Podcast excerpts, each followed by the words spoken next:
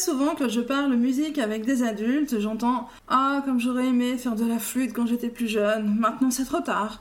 C'est vraiment dommage. Pour en finir une bonne fois pour toutes avec ces idées reçues, vous pouvez apprendre la flûte traversière à n'importe quel âge. J'ai des élèves qui ont commencé à l'âge de 7 ans, d'autres à la retraite et certains continuent alors qu'ils avoisinent les 80 ans. Il n'y a vraiment aucune règle.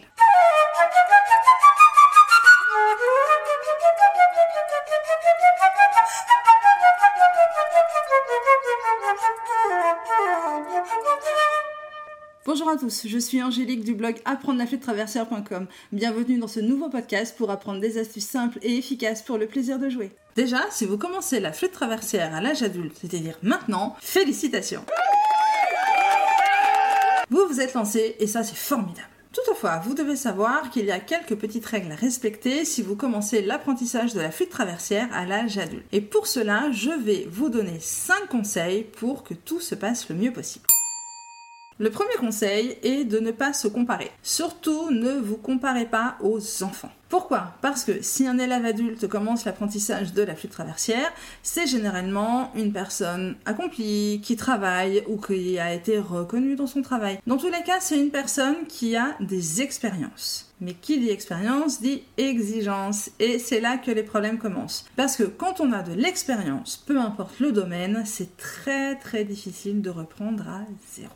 Contrairement à un enfant qui passe sa vie à apprendre. Un enfant qui va apprendre aussi par mimétisme, lorsqu'un adulte, lui, va avoir besoin de beaucoup d'explications et de compréhension pour ce qu'on lui demande.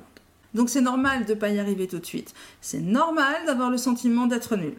En fait, en apprenant une nouvelle discipline à l'âge adulte, nous devons nous remettre en question. C'est une belle forme d'humilité que de dire à l'âge adulte, je ne sais pas ou je ne comprends pas. Et malheureusement, plus d'une personne abandonne parce que son ego est trop fort pour continuer. Dans ce cas, tous les prétextes sont bons. La flûte a un problème, je n'arrive pas à respirer, ça me fait tourner la tête, j'ai mal partout quand je joue, etc., etc. Vous voyez, j'ai déjà rencontré ces cas de figure. Donc, ne vous jugez pas et arrêtez d'avoir des croyances limitantes que la flûte, c'est pas fait pour vous. Ayez au contraire des pensées bienveillantes et remerciez-vous pour ce cadeau que vous vous faites maintenant en étant adulte. Deuxième conseil, prenez votre temps. Là aussi, l'élève adulte veut toujours brûler les étapes, jouer plus vite, faire plus de notes, sans réellement comprendre le fonctionnement technique de la flûte ni acquérir les bases théoriques. Ça revient à chercher à lire un livre de Victor Hugo ou de Zola en ne connaissant que l'alphabet. Je le dis à l'infini, la musique est l'art du temps.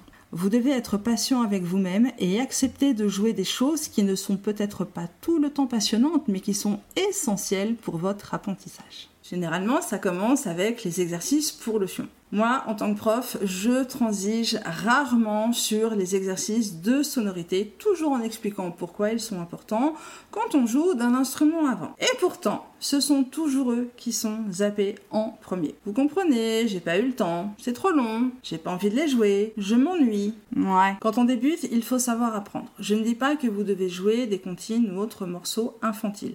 Et parce que c'est quand même rare de vouloir jouer au clair de la lune à 40 ou 50 ans quand on apprend la musique. Sachez Aujourd'hui, d'ailleurs, il existe plein de morceaux faciles pour les débutants qui évitent justement ce type de morceaux. Alors après, je suis d'accord avec vous, ça limite considérablement le choix des méthodes, mais c'est possible. Fin de l'aparté, ne cherchez pas à jouer des morceaux plus difficiles que votre niveau. Tout ce que ça va faire, c'est que ça va vous démotiver sur le long terme. Soyez patient.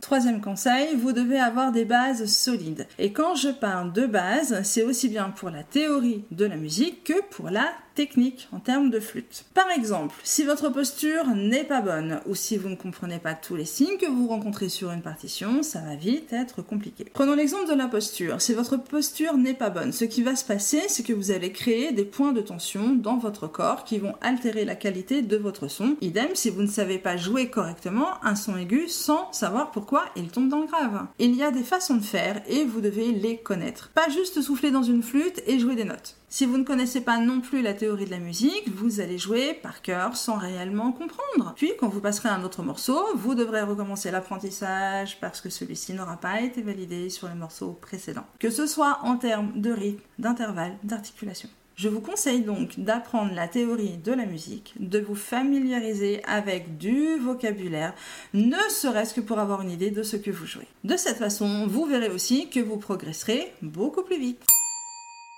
Quatrième conseil, apprenez de vos erreurs. Oui, vous allez vous tromper. Beaucoup, et souvent. Et heureusement, parce que c'est comme ça qu'on apprend. Je sais bien qu'en France, on cultive cette honte de l'échec, cette culpabilisation de ne pas y arriver et d'être nul parce qu'on doit recommencer. Moi, j'adore les échecs parce qu'ils me font avancer. Me tromper me fait réussir. C'est comme ça que ça marche. Je sais aussi que mes élèves détestent se tromper encore une fois à cause du niveau d'exigence qu'ils se mettent dans la tête, à cause de cette pression qu'ils se mettent tout seuls mais c'est en faisant des erreurs que l'on apprend. C'est juste très difficile pour notre ego. Et pourtant, vous rencontrerez des gammes, des exercices techniques, des morceaux que vous voudrez refaire encore et encore et encore pour que ça passe. C'est le jeu. Donc apprenez à vous tromper et surtout aimez vous tromper. Dernier conseil, travaillez un peu tous les jours. Alors, il est beaucoup plus bénéfique de jouer tous les jours pendant 10-15 minutes qu'une fois par semaine pendant une heure. Notre cerveau fonctionne de cette façon, il aime la régularité. Je sais que c'est pas évident de faire de la flûte tous les jours, que vous soyez dans la vie active ou retraité. Mais plus vous en ferez régulièrement et plus vous progresserez. La science dit qu'il faut en moyenne 66 jours pour inclure une nouvelle habitude dans notre vie quotidienne. Moi, je vous propose un petit défi. Jouez de la flûte pendant 10 minutes minimum tous les jours pendant 6 semaines sans rater un jour. Et vous verrez très vite les progrès effectués. En plus, si vous faites ça, vous allez inclure la pratique de la flûte dans vos habitudes quotidiennes. Et ça, c'est vraiment génial. Parce que vous aurez votre moment de musique dans la journée. Vous serez bien, vous aurez fait du bien à votre cerveau. Et vous serez même fier de vous parce que vous aurez fait votre pratique quotidienne. Voilà, vous l'avez compris, le maître mot, c'est de se lancer et d'avoir confiance. Ne vous mettez pas la pression écoutez-vous et surtout faites-vous plaisir. De toute façon, je ne pense pas que vous souhaitiez devenir un grand concertiste. Et si vous commencez la flûte adulte, c'est avant tout un moyen d'expression, un moment que vous vous accordez pour X raisons. Donc pas de stress et démarrez tranquillement. Bonne musique